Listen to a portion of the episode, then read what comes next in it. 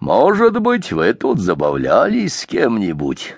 Может быть, ты кого-нибудь спрятала уже? А, и восхищенный таким своим замечанием, Чуб засмеялся, внутренно торжествуя, что он один только пользуется благосклонностью Евсалохи.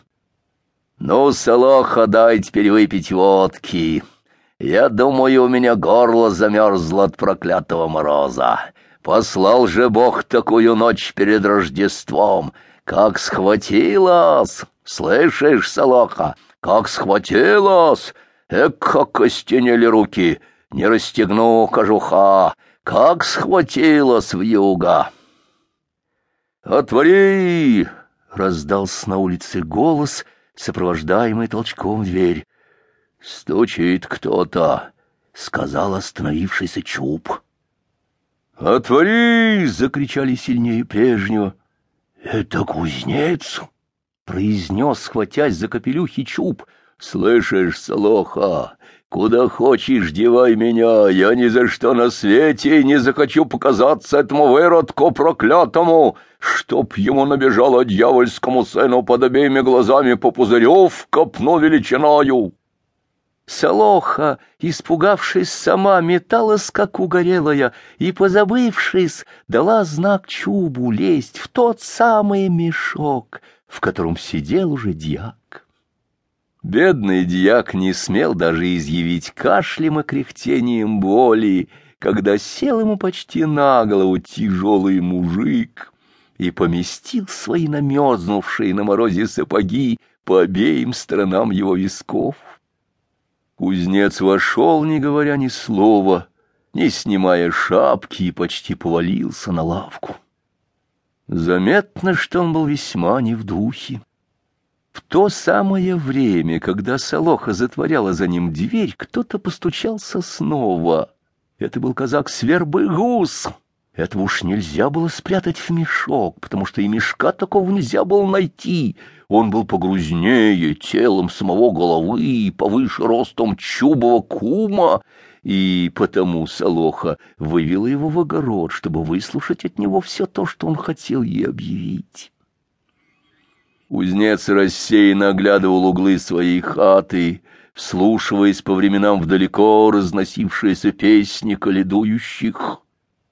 Наконец остановил глаза на мешках — Зачем тут лежат эти мешки? Их давно пора убрать отсюда.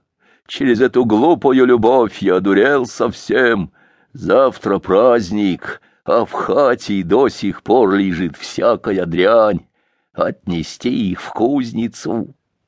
Тут кузнец присел к огромным мешкам, перевязал их крепче и готовился взвалить себе на плечи но заметно было, что его мысли гуляли бог знает где.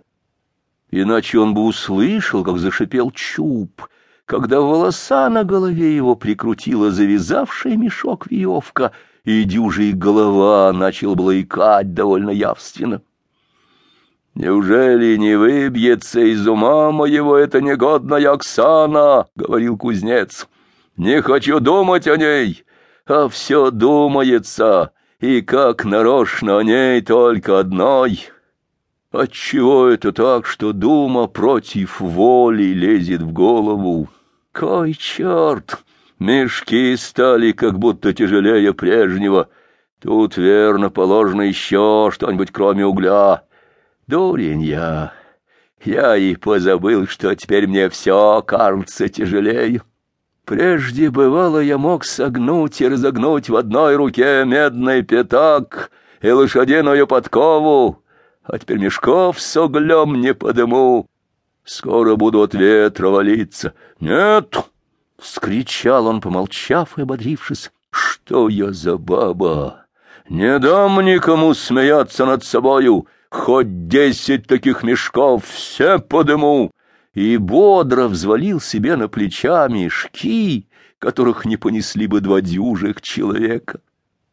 «Взять и этот», — продолжал он, подымая маленький, на дне которого лежал свернувшись черт. «Тут, кажется, я положил инструмент свой». Сказав это, он вышел вон из хаты, насвистывая песню Мені жінкою не возиться.